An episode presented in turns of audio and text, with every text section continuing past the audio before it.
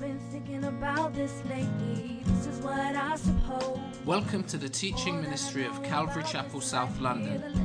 You can visit us at calvarychapelsouth.london.org. I realize it not sitting right with me. So I'm on my knees for understanding. The more of the world I see, the more I see. Here I fit in, but I'm no diamond ring. I got a lot to learn, so I'm listening. Welcome. Today, we are not going to be picking up in our regular part of the text. We're going to be talking about something that's relative, but we're going to slightly detract from the book of Acts. We're going to talk this morning about suffering. Suffering in regard to the will of God, taken from 1 Peter chapter 4, verses 1 through 7. Now, as I mentioned, as you know, the ladies are away, that is, the other ladies are away, on a well deserved women's retreat um, this weekend. I'd like to congratulate the married men for making it in this morning, particularly the married men with children, especially as the clocks went forward and we lost an hour. Huh. Yes. If you're single and you're late this morning, what's your excuse? What is your excuse? Swiftly moving on, let's pray. Father, we thank you for the fact that we are here this morning. And um, wherever we are, you are there. And we collectively gather today in your name with the aim really just to appreciate you much more, to understand you much more, to understand and appreciate ourselves much more in the light of who you are with regard to your will for our lives. And today, Father, we're going to talk about suffering. I pray that you would help us by your Spirit to understand, appreciate, and assimilate this important theme found in the Scriptures. For Jesus' sake, we pray. Amen. As I said, we are at present going through a study of the history of the early churches recorded in the book of Acts. And because the ladies are away en masse, it wouldn't be fair to continue until they return. And seeing as, Pete, as seen as Peter is one of the foremost characters in our present study in the early chapters of Luke's book, I decided to share from one of his epistles in keeping with the context somewhat. Some of the things that we discussed today could have possibly been shared by Peter in his more comprehensive teaching or in extended conversation with these newly converted Jewish believers that we've seen come into the church in the early chapters of the book of Acts. Although we know at this time Peter's first epistle um, wasn't going to be written until about 25 years after Acts chapter 4. Well, 1 Peter chapter 4, we're going to read from verse 1 through to 10. Therefore, since Christ suffered for us in the flesh, arm yourselves also with the same mind. For he who has suffered in the flesh has ceased from sin, that he no longer should live the rest of his time in the flesh for the lusts of men but for the will of God. For we have spent enough of our past lifetime in doing the will of the Gentiles when we walked in lewdness, lusts, drunkenness, revelries, drinking parties, and abominable idolatries. In regard to these, they think it strange that you do not run with them in the same flood of dissipation, speaking evil of you. They will give an account to him who is ready to judge the living and the dead. For this reason, the gospel was preached also to those who are dead, that they might be judged according to men in the flesh, but live according to God in the spirit. But the end of all things is at hand. Therefore, be serious and watchful in your prayers, and above all things, have fervent love for one another, for love will cover a multitude of sins. Be hospitable to one another without grumbling. As each one has received a gift, minister it to one another as good stewards of the manifold grace of God. Throughout this epistle, like most of the epistles, we see various themes various subjects or topics being addressed by the writer.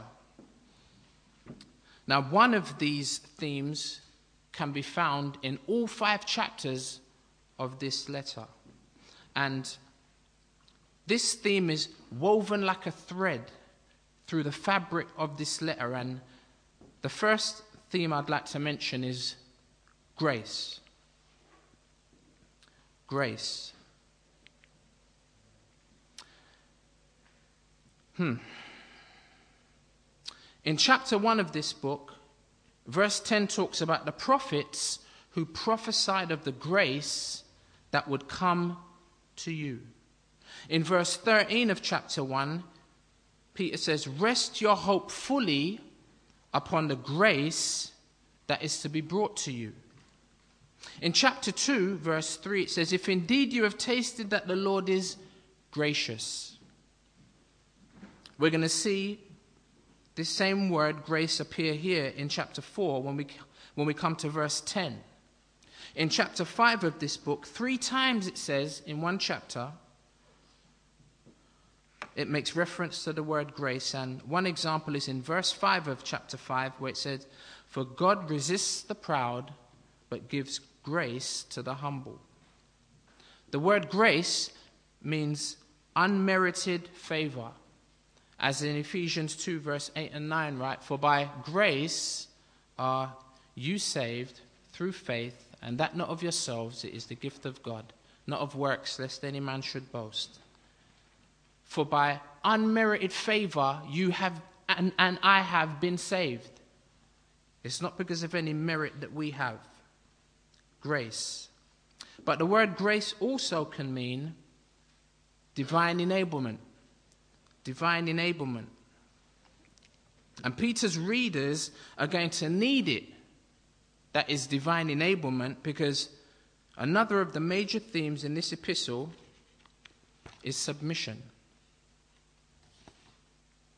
Submission. How many of you know that we also are going to need divine enablement? You know, the Lord he never gives us a command or an admonition without also giving us the ability or the enablement to obey it. He never gives us more than we can bear. 1 Corinthians 10, verse 13. Submission. Submission to kings at that time, governments, terms of our time, prime ministers, policing institutions, masters, or employers, submission of wives to husbands, submission in this regard, husbands honoring and understanding their wives, which is essentially submission to God. Husbands, when we do that. In all of these areas, the Lord says, My grace or my divine enablement is sufficient for you. So, two important themes grace and submission. And here comes another one, our topic for today suffering, which actually works in conjunction with both of the previous.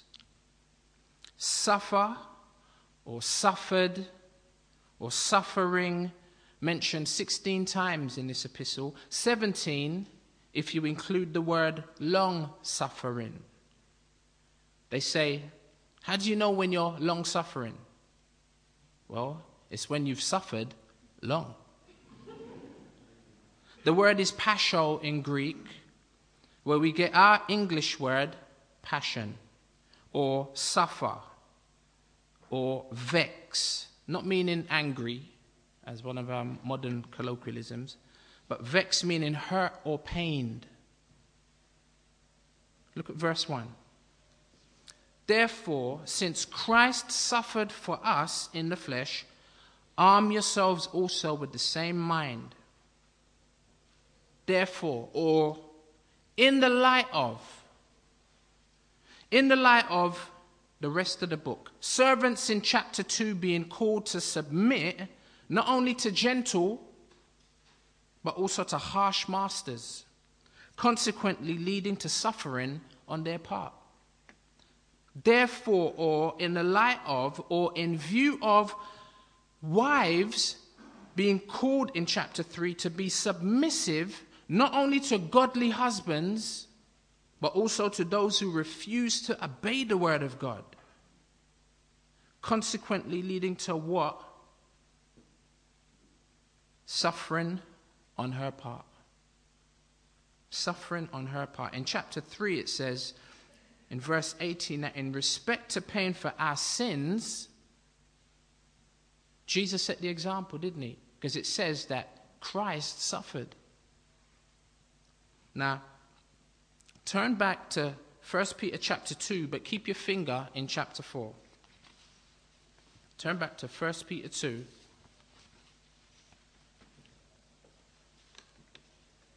And look at verse 18.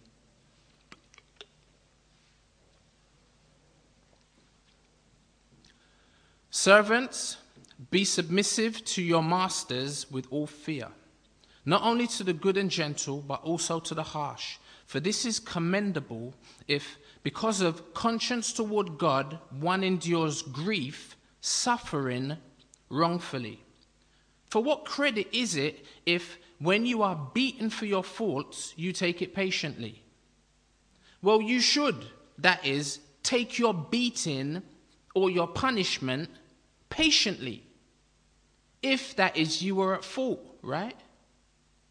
You can't complain when something bad happens to you because of something bad or stupid that you did, right?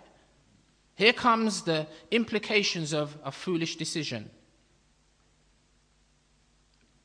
Well, you take it patiently. Oh man, I deserve this because of what I did, right?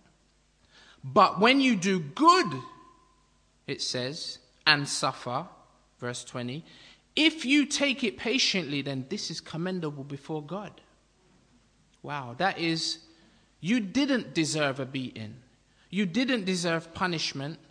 You didn't deserve a raw deal, yet you took it without grumbling about your rights.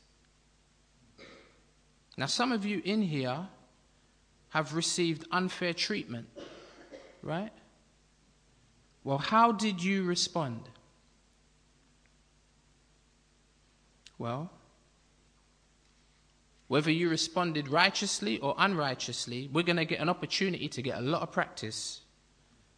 Get used to being confronted with situations that cause suffering in your life, even though it was not your fault.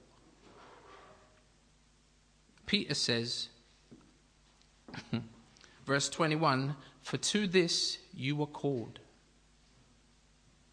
Because Christ also suffered for us, leaving us an example that you and I should follow his steps, who wasn't to blame, he didn't deserve what he got. He committed no sin, verse 22, nor was deceit found in his mouth. Peter says, To this, brethren, you were called. See, the question is who is prepared to keep the will of God even if it means having to suffer? Hebrews chapter 12 and verse 3 says, For consider him who endured such hostility from sinners against himself, lest you become weary and discouraged in your souls. That's like, you know what, when you're going through a difficult time and you're getting a raw deal for no fault of your own, he says, don't forget Jesus. Don't forget that he also went through it in order that you would be encouraged. Because when you remember what he suffered, it's reminiscent of the fact that, oh, yeah, Jesus is my example. He said, if they did it to me, brace yourself. One of them promises that we don't put on the fridge, right? If they did it to me, they will also do it to you. And he says, verse 4 You have not yet resisted to bloodshed, striving against sin. Or you have not yet resisted sin to the point of shedding your own blood, unlike the Lord Jesus. Now, watch what happened to him. 1 Peter 3, verse 18 says, For Christ also suffered once for sins, the just for the unjust, that he might bring us to God, being put to death in the flesh, but made alive by the Spirit. Now, drop down to verse 22. Who, that is Jesus, has gone into heaven and is at the right hand of God, angels and authorities and powers having been made subject to him. This shows Jesus the just, suffering as our example, then glorified. Can you see it? In verse 18, he's our example of suffering. But in verse 22, look, he's glorified. Therefore, therefore, or now that you understand the principle behind suffering, turn back to 1 Peter chapter 4, verse 1, where you should have your finger. Therefore, since Christ suffered for us in the flesh, arm yourselves. Arm yourselves also with the same what? With the same mind. Employ the mind of Christ. In Philippians 2, verse 5, it says, Let this mind be in you, which was also in Christ Jesus. It says, Arm yourself. That gives you the impression that there's something you need to do, and if you don't, there are implications. Arm yourself. Arm yourself, it says in verse 1, which means to equip yourself with weapons. In this spiritual war that we wage, what are our weapons? What are our weapons? We're in a war, right? I remember hearing um, Brother Mark at the back um, teaching one night on Friday night at Bible study. And he was talking about spiritual warfare and being in a battle. And he said for years and years he never realized that he was in a battle. And then one day he woke up and he found himself on the battlefield in his boxer shorts. Bullets flying past him and grenades going off and tanks coming towards him. And he's there in his boxer shorts. He said he realized I'm in a battle. But let alone have weapons, he wasn't even dressed. We're in a war. 2 Corinthians chapter 10, verse 3 to 5 says, For though we walk in the flesh, we do not war according to the flesh. See, the, the battle that we fight in a physical fight, right? We don't wrestle against flesh and blood. That person that don't like you ain't your enemy. your sister or your brother, biologically, for the youngers, they're not your enemy. Fellas, your wives are not your enemy. Sisters, the few of you that are here today, if you're married, your husband ain't your enemy. We don't wrestle against flesh and blood. We do not war according to the flesh. Your children are not your enemy. Youngers, your, your parents are not your enemy. The enemy is the enemy, and do you know that you're in a battle against him? Verse 4 Draw for your weapons. But what are they? The weapons of our warfare are not carnal, they're not physical, they're mighty, even though they're not physical, they're mighty. I think I remember once, long time ago, I don't know if you remember, um, Men in Black. One of the, I think it was the first one, where Will Smith has got to come up against these, these green eyed monsters, right, in the film. And um, the guy that he's rolling with, like, he, he's the understudy, right? Um, the, the guy's like, oh, we're, we're going to go and fight these baddies. And he's like, cool. And this, and like the, the guy that's leading out of the two, he pulls out this, this massive gun, like, you know what I mean? Massive gun. and so Wilson's like, yo, where's my gun? And he gives him this little teeny, little weedy, little water pistol type weapon. But then when he fires it, it, it like takes out like half a city type power in this little tiny little weeny gun. See, sometimes we will sleep on our weapons, feeling like, I know that I should pray and prayer is a weapon, but uh, what's that going to do? Look at my situation. I'm in £20,000 worth of debt. How's, how's prayer going to help me right now? Listen, you need to pull out that weapon and watch, you know what I'm saying? And it's, it's not the weapon that has the power, it's God who empowers the weapons, right? Wep- the weapons of our warfare are not carnal, but they're mighty in God for pulling down strongholds. Now, here's the interesting twist. Watch these three words in verse 5. He says, casting down arguments and every high thing that exalts itself against the knowledge of God, bringing every thought into captivity to the obedience of Christ. Three things arguments, knowledge, and thoughts. Now, where do these three functions take place? They take place in the mind. In the mind.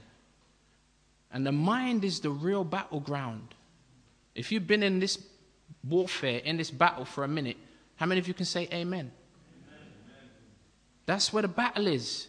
It's in the mind.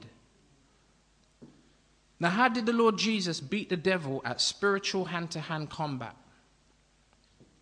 Well, he filled his mind with the Word of God, which Ephesians 6 says is the sword of the Spirit. The Amplified Bible says the Word of God, which is the sword that the Spirit wields.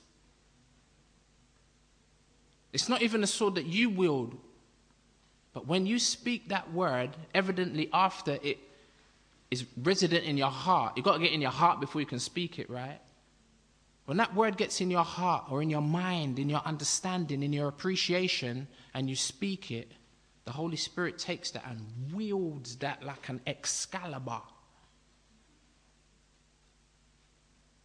Jesus filled his mind with the Word of God, the sword of the Spirit. And Jesus said, Wait a minute, let me just try and find a rock or find a two by four to battle the devil. No, he didn't. He said, It is written. It is written. Now, question How did Jesus suffer? Yes, I hear you say as I read your mind. Jesus suffered by dying on the cross. But the word pasha for suffer is not limited to just pain that leads to death. Jesus suffered in going to the cross, but this word suffering is not limited to just pain that leads to death.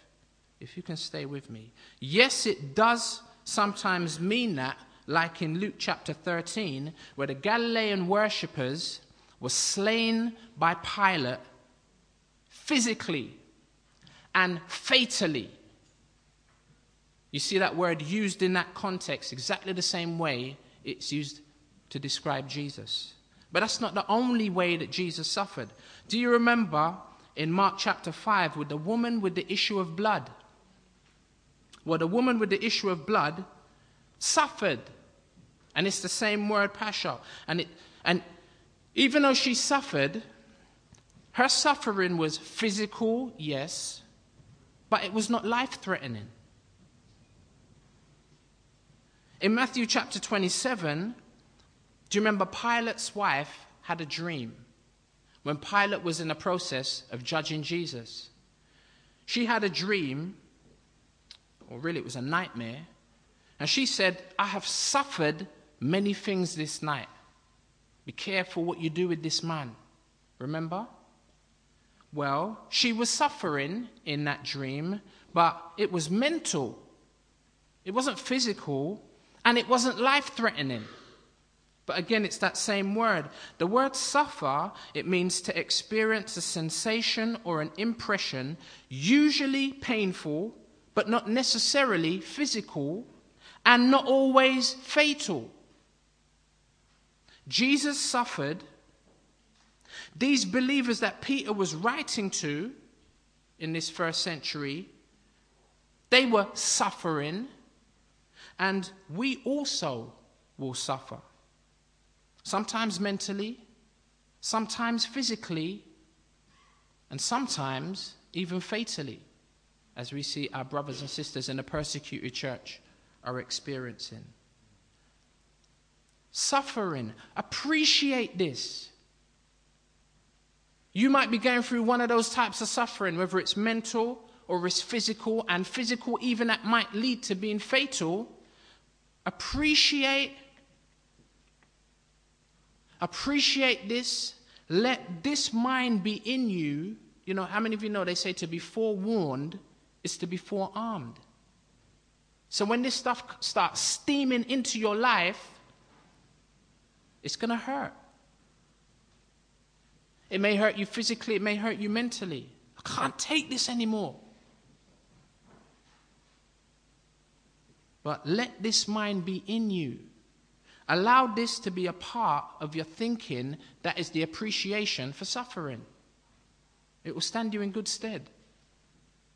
Therefore, since Christ suffered for us in the flesh, arm yourselves also with the same mind. For he, check it, for he or she who has suffered in the flesh has ceased from sin. The person that ceases from sin will suffer. Hmm. Lord, help me. The person that doesn't sin will suffer. Now, that sounds like heresy. If you're listening keenly, does that not sound like heresy? The person that ceases from sin will suffer. I can hear you saying, wait a minute. I thought that the person that sins is supposed to suffer. Well, you're right. And that's the bad news of the gospel. Right? The person that sins will suffer, but in the next life. The person that doesn't sin will suffer in this life. The person that sins will suffer eternally in the next life. The person that doesn't sin will suffer temporarily in this life. Ultimately, both will suffer. The issue is when and for how long.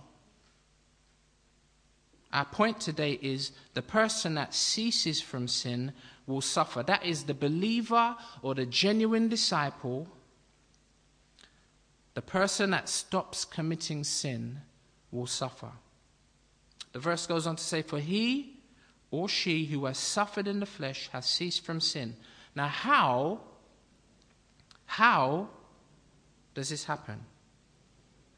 Hebrews chapter 2, verse 18 says, For in that he himself, speaking of Jesus, has suffered, how? Being tempted. Being tempted.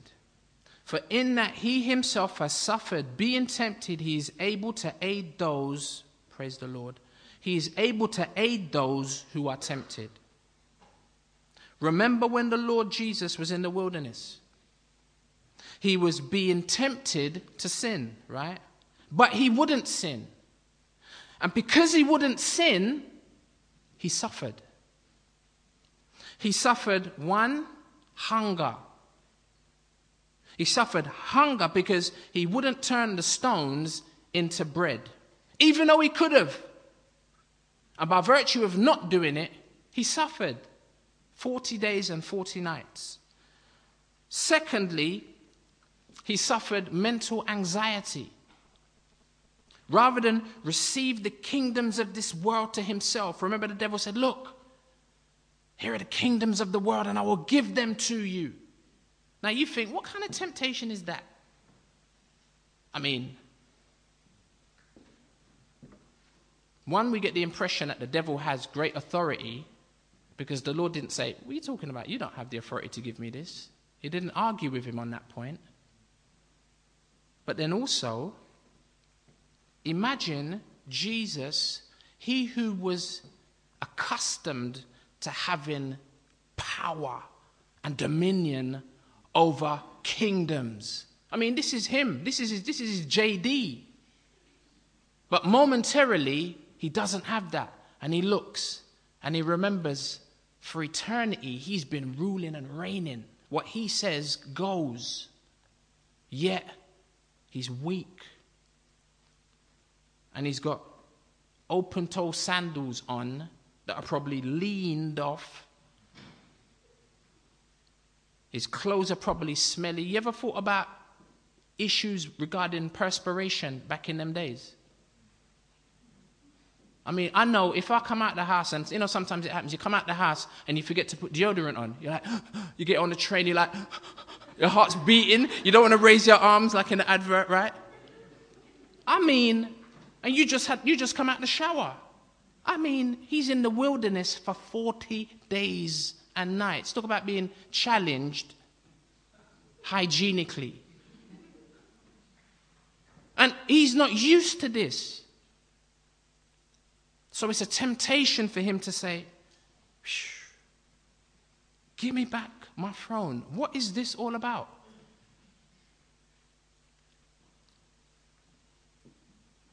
It was a temptation for him to enjoy the restoration of his power and his glory, that which he was accustomed to.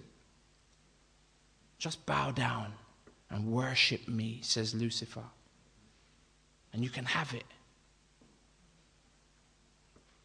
I mean, it probably wouldn't have taken Jesus much to bow because he was probably so weak.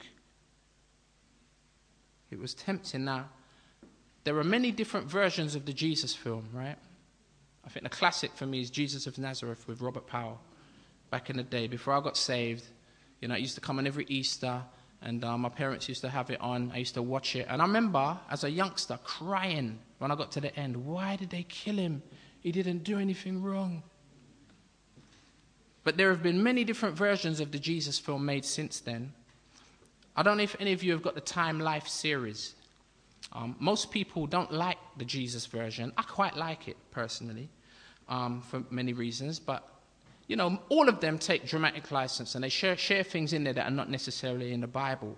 But this particular time life version, they, they get it twisted on the kingdoms of this world because what they do is they take Jesus through the different like spans of time and you know what I'm saying and well I'm going to show it to you. It's only a seven minute clip. That's why I've been hustling um, because I knew this was coming. Um, so they get it slightly twisted on there, but you know what? They absolutely, in my estimation, they absolutely get it right with regard to his suffering. Could you drop the lights for me, please?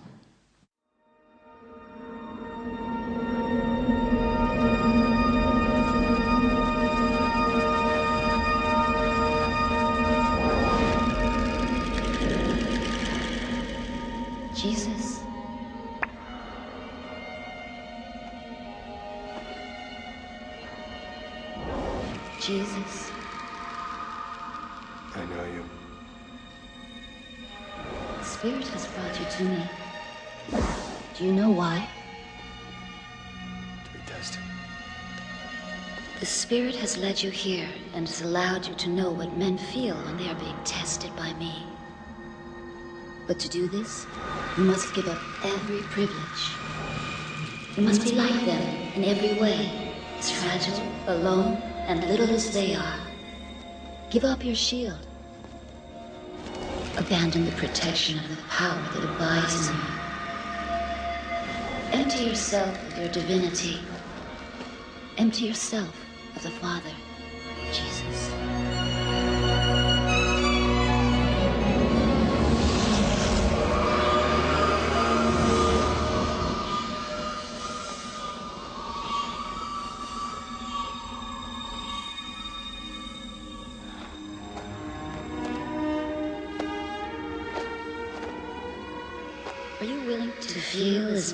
Feel, Jesus? Without the protection of the Father? You know it is necessary. The Spirit tells you, not me. Only in this way can we challenge each other. I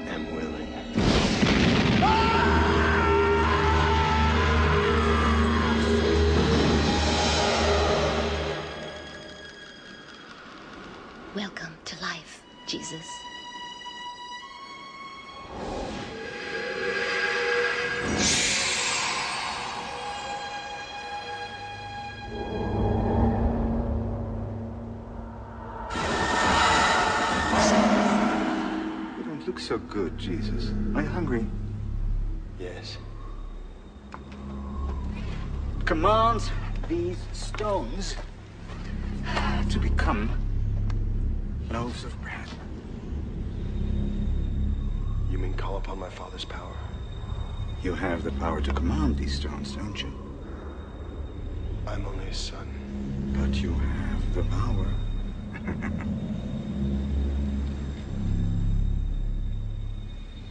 if I use it in this way, I will fail his mission. He has asked me to bring his word to man, not to crush them with his power. I'm Just asking for bread.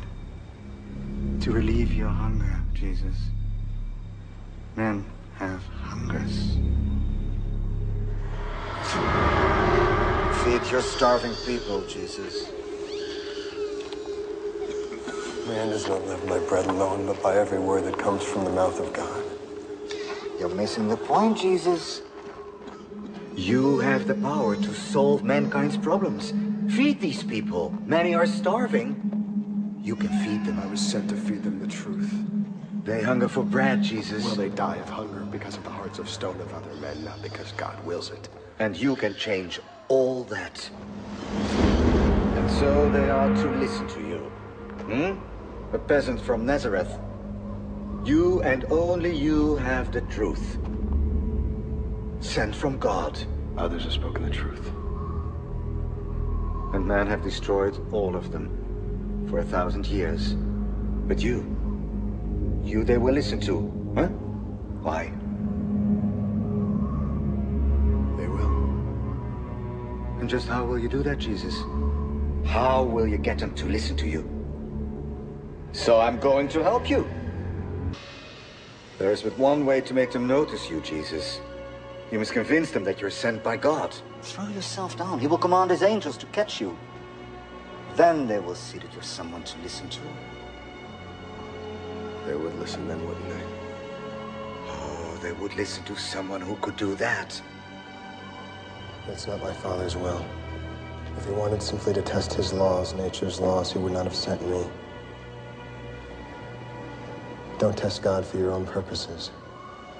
Jesus of Nazareth, Jesus of Jerusalem, Jesus of Egypt, Jesus of Bethany, Jesus of Bethlehem. Where else have you been, Jesus? Nowhere. No. So you cannot understand the stakes. Let me show you.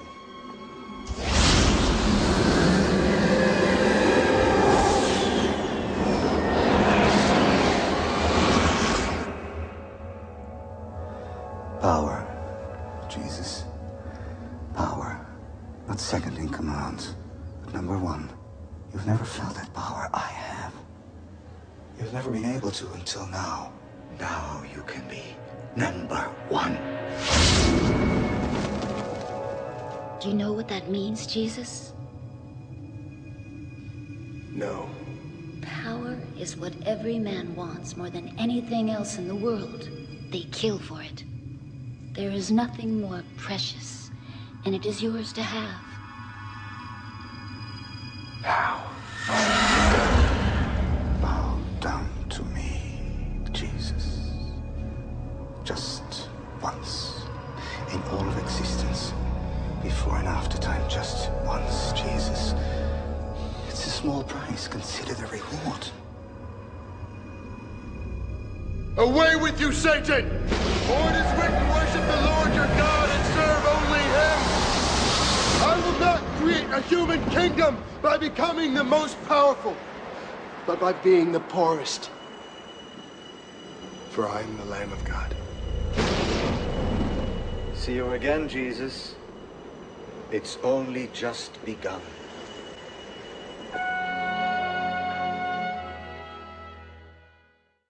You know, it's only since becoming a Christian that I've been able to begin to make sense of the challenges that I'm confronted with mentally. Whether I'm just walking down the street and a thought comes to my mind. I'm like, is that me thinking that crazy thing? Why don't you jump in front of this train? You ever been on the platform of the tube and a thought just comes to you, just, why don't you just jump on the tracks? It's only since becoming a Christian I've been able to assimilate what so many are confronted with and yet don't understand.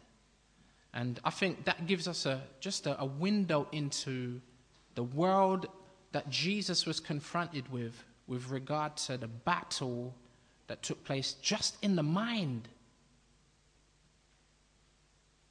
And it's something that we can appreciate and learn from and begin to wage a better warfare with regard to the, the battle in the spirit. It's when you appreciate things like this that you realize reading your Bible is not, it's not, it's, not a choice. It's like, I need to understand what this battle is about. Therefore, where's my gun? How do you clean it? Where do the bullets go? How do you aim? Let me get some practice. See, when you begin to understand and appreciate this, I tell you, this that which we are experiencing is multidimensional. And um, it's a privilege to be able to look into this world, into this realm with clarity and then not only be able to see it and understand it for what it is, but to be able to engage in it and to affect it. It's powerful. How hard must it have been to look at the kingdoms of this world for Jesus and not respond? Not respond knowing that he had left the glory of heaven and this this was his to appreciate. Yet, no, not right, not now. How tempting it would have been to go back to being sovereign and preeminent, ruling over kingdoms, but no, that was not something for the moment to be grasped. Rather, he made himself of no reputation, taking the form of a bondservant, and coming in the likeness of men, and being found in appearance as a man, he humbled himself and became obedient to the point of death, even the death of the cross. Philippians chapter 2 verse 7. First, he suffered by being hungry. Second, he suffered mental anxiety. Third, he suffered humiliation and shame rather than prove his sonship by tempting the Father. Lust of the flesh, the lust of the eyes, and the pride of life. Hebrews chapter 2, verse 18 says, For in that he himself has suffered, being tempted, he is able to aid those who are tempted. He ought to be the first port of call when we're confronted with suffering, whether suffering that we deserve or suffering that we legitimately don't deserve, he should be the first port of call because no one understands like he does. Our best friends don't understand, our wife, our spouse. Nobody understands, but he understands because he's been there. He's the high priest that can be touched with the feelings of our infirmities. He knows what you're going through. Amen. How painful it is to resist. Yet the person that resists has ceased from submitting to the temptation. And the person that ceases from submitting to the temptation ceases from committing the act of sin. How painful to resist, yet how powerful. Our brother James, I don't think he's here today, he wrote a song a few years ago about the pain of following about the pain of following God and ultimately resisting sin. In the song he says, I will go all the way. Yet I may low all the way, but I will go all the way, the way of the cross. Nails and wood won't deter me, nah. Pain and blood won't deter me, no. I will still go. I will still go. Why not sin and gratify the flesh? Everybody else is doing it. Why not have sex with your girlfriend or with your boyfriend? Why not go out with your work colleagues and have a few drinks? And then get in your car and drive home. I mean, so many people drink and drive, right? I mean, you're in control, right? I know your favorite artist swears sometimes on his tunes, but the music sounds so good. I can't resist listening to it. sin and gratify the flesh, or cease from sin and endure suffering as a result. Mortify the deeds of the flesh. Paul says in 1 Corinthians 15, verse 31, you know what? I die daily. It's Jesus in the Garden of Gethsemane the temptation is to save his own life and not suffer. I mean, why should he? He didn't do anything. Save your own life and not suffer fatally. He was evidently weakened, but no, he said, I will not buck the will of the Father, but I will resist the desire to sin and wrestle against it. it is submit to God, resist the devil, and it's cease from sin and suffer in the flesh. Listen to how the Amplified Bible renders verse 1 and 2. So, since Christ suffered in the flesh for us, for you, Arm yourselves with the same thought and purpose that is patiently to suffer rather than fail to please God. For whoever has suffered in the flesh, having the mind of Christ, is done away with intentional sin. They've stopped pleasing themselves and they've stopped pleasing the world and now pleases God. So that he can no longer spend the rest of his natural life living by his human appetites and desires, but he lives for what God wills. Why? Verse 3 For we have spent enough of our past lifetime in doing the will of the Gentiles when we walked in lewdness and lusts, drunkenness, revelries, drinking parties, and abominable idolatries. Do you remember? You used to live to satisfy your carnal nature and the desires of the flesh.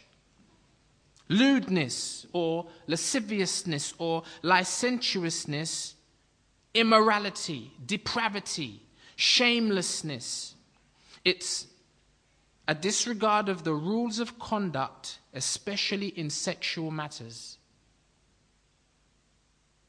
To be wanton, unchaste. You, you know what it means to be chaste, right? It's, it's, it's where, they, where we get the word chastity. Back in the day, certain individuals like kings and noblemen didn't want their wives tampered with. So they used to put a chastity belt on them. And it was like a leather panty with buckles and padlocks. He'd be like, I don't trust you, come here. And they would buckle them up, belt them up, put them in that chastity belt so nobody could tamper with them sexually. I mean, we're all big people around here, yeah? To be wanton, unchaste. That's the opposite of this. It's, man, if I could only get out of this belt. But I can't. But you can because we don't have chastity belts anymore. Furthermore, we got the opposite. We got we got stuff that allows you to go do that stuff. And then implements to deal with the consequences. So, oh, you got pregnant. Don't worry. Because, I mean, really, it's, it's, it's look, here you are, kids. Here are condoms. Like, when you go and have sex, use these. I mean, what happened to. I mean, they, they say that's safe sex. That's not safe sex. What's the safest form of sex? Abstinence. That's safe sex. Amen, my brother. And I think we're getting the point right here. Three marriages this year. Hallelujah. But rather than rather than warn kids of the repercussions and the consequences prior to them doing it. Hey, I know you're going to do it, but just take care. Be careful. I heard someone say that with regard to sin, the devil never ever says to you, hey, guess what? You can get chlamydia as a young lady. Look at that guy over there. If you get into a relationship with him, you might contract chlamydia and you never be able to have kids. What do you reckon? The devil don't come and warn you of the consequences of sin. He warns you, he, he encourages you with regard to the pleasures. Do you know what I'm saying? And we're enticed by the pleasure and we don't take, take note of the consequences. And you know what? It's better to suffer the pain of the temptation than have to suffer the pain of the consequences. Oh, man, I can't take this single life and it's killing me. And you know what? Hold on, my brother. Go and have a cold shower. You know what I mean? There's fellowship on a Tuesday night, Wednesday night, Thursday night. Alle- alleviate yourself of these opportunities. You know what I mean? But nah, the world says Go and do it in unbridled fashion, and here are a couple of different things you can use. Oh, oh no, you didn't use a condom. Oh, don't worry. Take the morning after pill. So that's lewdness. Lust. How about lust? King James. Concupiscence or desire. It comes from a word which means to set your heart upon, to covet, a longing especially for something that is forbidden lust.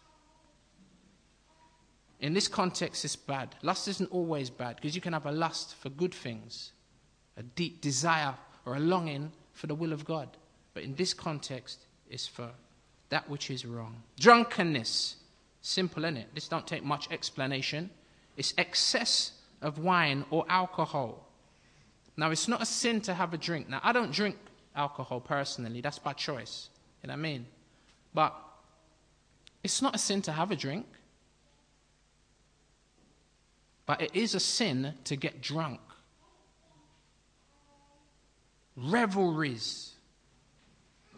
Carousing, it means. Merrymaking. A spilling into the street with torches and music and singing. It's that which happens very often as a result of drunkenness. You just see them coming out the pub after, I mean, there ain't even no after hours now. They can sell alcohol like 24 hours a day now or something like that, right?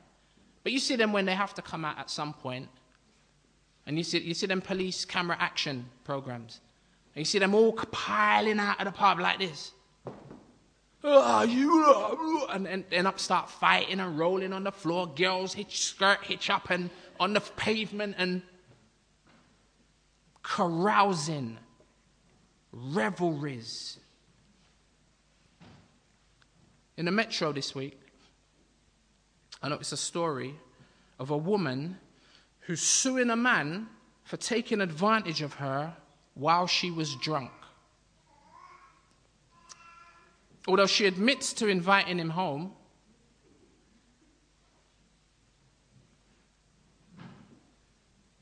apparently she gave in to him in a drunken stupor, not knowing really what she did. She wasn't fully cognizant of what she did, she says.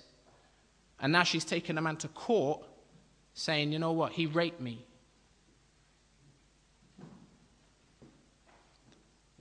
Well, they tested her the following day and she was found to be two times over the legal drink drive limit. The guy got off, he didn't get um, prosecuted. But you think to yourself, I mean, I read the article and I thought, no one made one comment about the fact that, you know what? What about taking responsibility of yourself? You know what I'm saying? To some degree, all right, I'm not saying that, you know what I'm saying, it's right that somebody, you know, would take advantage of you but not at all. But these are the implications of you putting yourself in that type of predicament.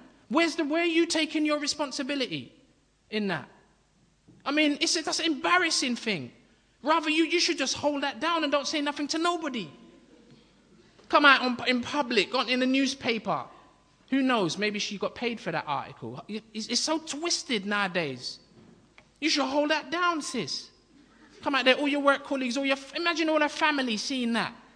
It's embarrassing. Embarrassing. Take responsibility. You should have took responsibility. I mean, this is the result of living that kind of lifestyle. Drinking parties is the next one. Wow. Drinking bouts, or drinking together, or social drinking a party of drinkers and assembling together for the purpose of consuming intoxicating liquid. This is the only place that this word is found in the New Testament. Nothing in this word refers to eating. We're not linking up to eat no food. This ain't, let's go and have a meal. Oh, would you like something to drink? Mm, yeah. Oh, yeah. Can we have a bottle of wine? No. This is going out particularly and specifically just for the purpose of getting inebriated, or at least drinking that may lead to inebriation, right? The King James uses the word banquet, and it might give you the impression that there's food involved. There ain't no food involved. It's a beano. You know about beano? I know about beano because I used to work in an environment where people used to go on beanos on a regular. Get for a beano. Rob, you want to come? Laughing because I was a Christian back then. they would go, listen, you know, like you'd go on, a, like the, the ladies have gone away on a retreat. Hey, they would have a retreat. And they would go on a pub crawl. We're going to do 20 pubs. Last man standing. I'll drink you under the table, mate. And that's all the, that's the talk on the coach. Who can drink who under, under the table? Drinking parties. The next one is abominable idolatries, unlawful idol worship, veneration of statues, and adoration of items. It's one thing bowing down to a statue of Mary or a dead saint or Zeus or whoever they used to bow down to. It's another thing to worship idols, cars, houses, bank account, jobs, careers, husbands, wives, potential husbands, potential wives, idols. Good things can become idols. And the ultimate idol is who? Or what? What or who? It's self, right? Worship myself.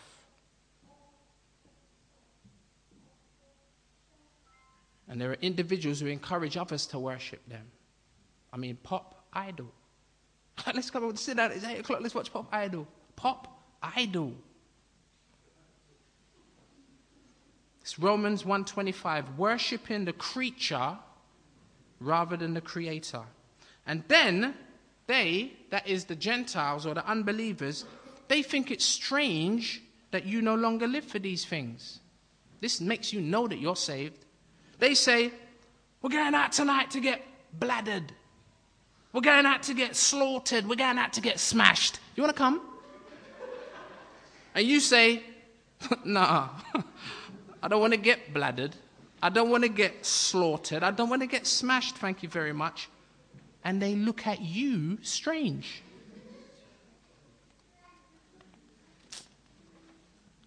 Don't tell me nothing about the Bible.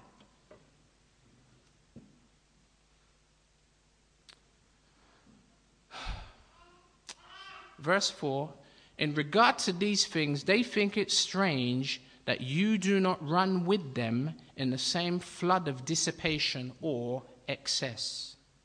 Because that's what it is. It's ridiculous now. It's so ridiculous that it's beyond appreciation. We don't even talk about it now. It's gone so far left field. Excess. Speaking, check it. When you don't choose to do it, they speak evil of you. See, remember, we're talking about suffering. The word evil here is similar to the word blaspheme. Now, it's not blasphemy against God, but you're not blasphemy, right? It's blasphemy, saying things about God that's not true. If God was so good, then why are people starving? See, but it's not against God, it's against you, against the believer, where they say things about you because you don't want to do what they do. They say things about you that are not true. And we get offended, we get upset, we get, oh man, And they say things about us, like they say things about God when they blaspheme, shaking their fists at God. But, verse 5, you know what? They will give an account to him who is ready to judge the living and the dead. They will not get away with this. God will judge the living and the dead, the physically alive and the physically dead, when he returns at his second coming. And just like the Lord Jesus, let us leave judgment to God. We need to pray for these people because evidently they're in a situation and a circumstance that they don't understand. They're blind. How you could do them things and then turn around. We must have pity on individuals who are in this state. Because we were once there ourselves, right? Until the Lord graciously delivered us. Let's leave judgment to God, and we have to pray for them that despitefully use us and abuse us. Vengeance is his, he will repay. Verse 6 For this reason the gospel was preached also to those who are dead, that they might be judged according to men in the flesh, but live according to God in the spirit. This verse has many a scholar confused as to the definite and particular meaning. Could I sum it up by saying that whether we live or die, God will ultimately, eventually judge us, whether living or dead, tying in with verse 5. We, we won't get away. There is no escaping it. Now, now it's time for some real practical application as we get ready to conclude. Verse 7 But the end of all things is at hand. Therefore, be serious and watchful in your prayers. We quoted this last week. Here we have more encouragement for the believer. And you know what? It's the end of all things is at hand. The suffering in regard to temptation and being ridiculed and so on is soon to be over. So the admonition is to what? Go to sleep and satisfy the flesh and not pray? Or suffer and stay up and pray. Remember the 12 disciples on the night of betrayal? Matthew chapter 14, verse 37 starts off by saying, Then he came and found him sleeping, that is Jesus, and said to Peter, the one whose letter we are now scrutinizing, He said, Simon, are you sleeping? Could you not watch one hour? Watch and pray, lest you enter into temptation. I mean, this is not even for my benefit, is for your own benefit. Watch and pray. The Spirit indeed is willing, He wants to help you. God's grace, God's divine enablement is right there to hand. Reach out for it. And He will help you by His Spirit. He's willing. Your flesh is weak and you need that strength. Access it. Verse 39 again, he went away and Jesus prayed and he spoke the same words to the Father. And when he returned, he found them sleeping again. They don't want the pain, they don't want the suffering. I mean, I mean, if you know, sometimes you've got to do something and sleep comes on you. Like about to overpower you, but you have to try and wrestle it off. oh, it's a private joke there. You've got to wrestle that thing off because who knows what you're going to be confronted with in the next hour. Remember, the disciples had no idea what was coming over the horizon. And Jesus was like, you know what? You lot ain't ready for what's coming. Don't see missing prayer like, oh, it's all right. And I mean, God loves me, and He does. But who knows what's coming in the next hour that He may want to prepare you for in that time of prayer? Don't get caught slipping. And when he returned, he found them asleep again, for their eyes were heavy. And they did not, oh, how many of you know that feeling? They did not know what to answer him. He'd be like, guys, it gets to the point where you, have said it so often. Oh, man, I don't even know what to say. Verse 41 Then he came the, th- the third time and said to them, Look, you lot are still sleeping, safe. Still sleeping and resting. Can't deal with the suffering aspect. How many of you know that's immaturity? And Peter evidently was there. Peter was well qualified to write these things as he did so from experience. As he did so from experience. You know, they say you live and you learn, right? But as believers, we need to turn that around. It's not just, man, oh man, I went through a difficult experience, boy. You live and you learn, and it spilt milk, what can I do? No, we need to learn and live. Learn from, if you're smart, you be like the man in Proverbs who went past the man's, the lazy man's house. Hmm, my man's house is broke down, mashed down, bushes over, overgrown, the place needs painting. Mm-mm. The lazy I hope no one's house is like that. The lazy man's house, and he's like, the Bible says he looked, and on the basis of observation, he learned wisdom. Hey, What's the lesson? Don't be lazy. Otherwise, your house is going to look like that. That's one of the first things I taught my kids. Be like, you know what? In this life, you learn two ways. You either learn by instruction or you learn by experience. Either way, you will learn. Don't put your hand in the fire. You either learn by instruction or you learn by experience. May God help us to be wise and learn from the experiences of others. There are, there are hundreds of examples in here. These things were written for our admonition upon whom the ends of the world have come, the scripture says. It's for us to learn from these things so that we don't make the same stupid mistakes. May God help us. Can you hear Peter saying, Don't make the same mistake that I made that night? I live with the regret of it. We're probably going to get to heaven and people are like, Who? Peter. Don't you know Peter? Mm, I'm not sure. I don't think I read about Peter. I was, I was only saved for six months. Peter, the guy that denied Jesus. I mean, in heaven. Who knows? I mean, he will have to live with that for the rest of eternity.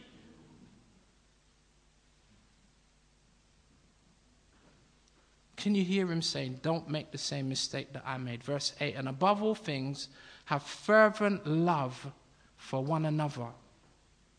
For love will cover a multitude of sins. See, this is the practical outworking now of suffering. See, this is the mind of Christ. Even while you suffer, he says, show good character. Have fervent love for one another. Because we're all going to need our sins covered, like Peter. Love him. I mean, oh, come here, Pete, man. I know how you feel, brother. I mean, what I did wasn't recorded in scripture, but I know how you feel, man. Give me a hug, Peter. See, even while you suffer, show good character, love one another. Let's cover this stuff because we all make mistakes, right? Love is the fruit of the Spirit. Verse 9 Be hospitable to one another without grumbling. It can be hard to be kind under normal circumstances, let alone when you're struggling, right? Do it. Although it hurts, be kind. And do it without giving in to the temptation to grumble. Because if you grumble, then what's the point of doing it? You lose your reward right there.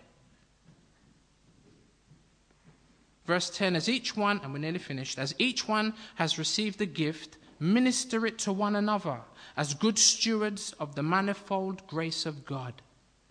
Wow. When going through difficulty, the temptation is to be selfish and just think about yourself. You don't know what I'm going through. What about me? And what I'm having to deal with and struggle with. When going through difficulty, the temptation is to be selfish. But here the Holy Spirit says to consider others, seeking opportunity to serve, denying ourselves. Verse 11 If anyone speaks, let him speak as the oracles of God. If anyone ministers, that is the word serves. If anyone serves, let him do it as with the ability, which is grace. Let him do it with that divine enablement which God supplies, that in all things God may be glorified through Jesus Christ. You see, hmm, to whom belong the glory and the dominion forever and ever.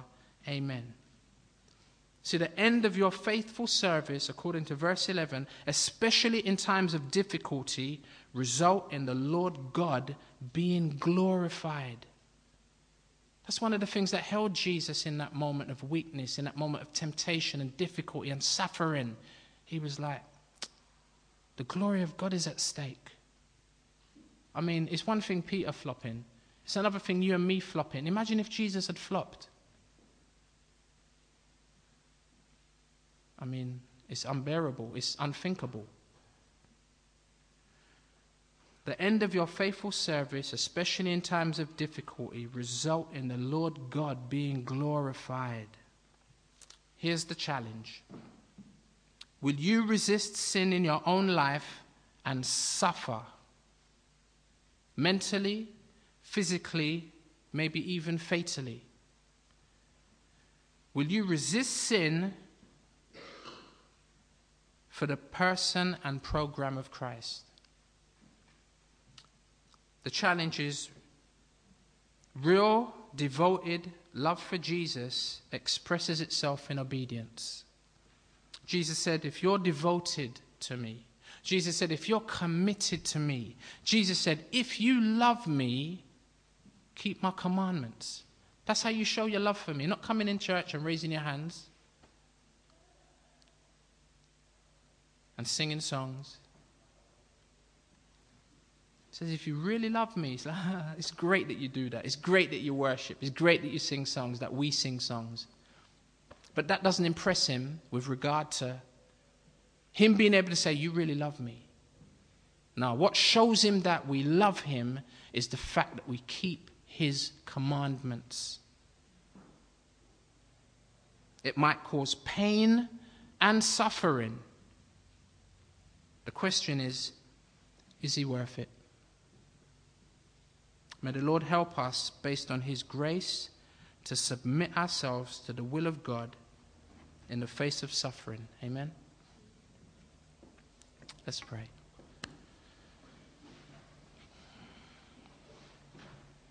Father, as we come to the end again, um, I thank you for your Spirit, Lord, who has the ability to convince us of the truth.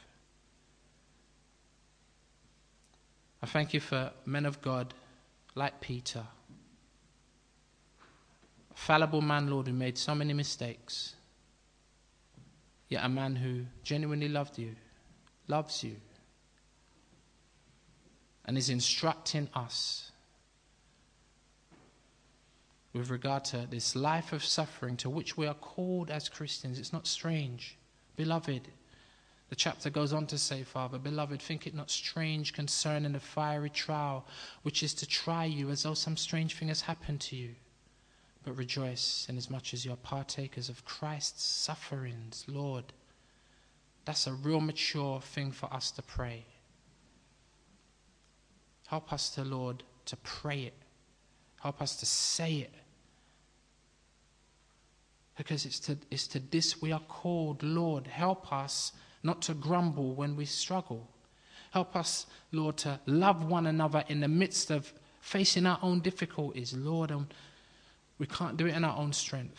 It's not by might nor by power, but it's by your Spirit that we'll be able to do these things. So please, divinely enable us. Give us grace in order that we might be able to live lives that would bring glory to your name. So many are not doing it. And that's in the world, but so many, Lord, even Christians, are choosing not to do it. Lord, help us. Help us to, to genuinely love you and show our love to you by keeping your commandments.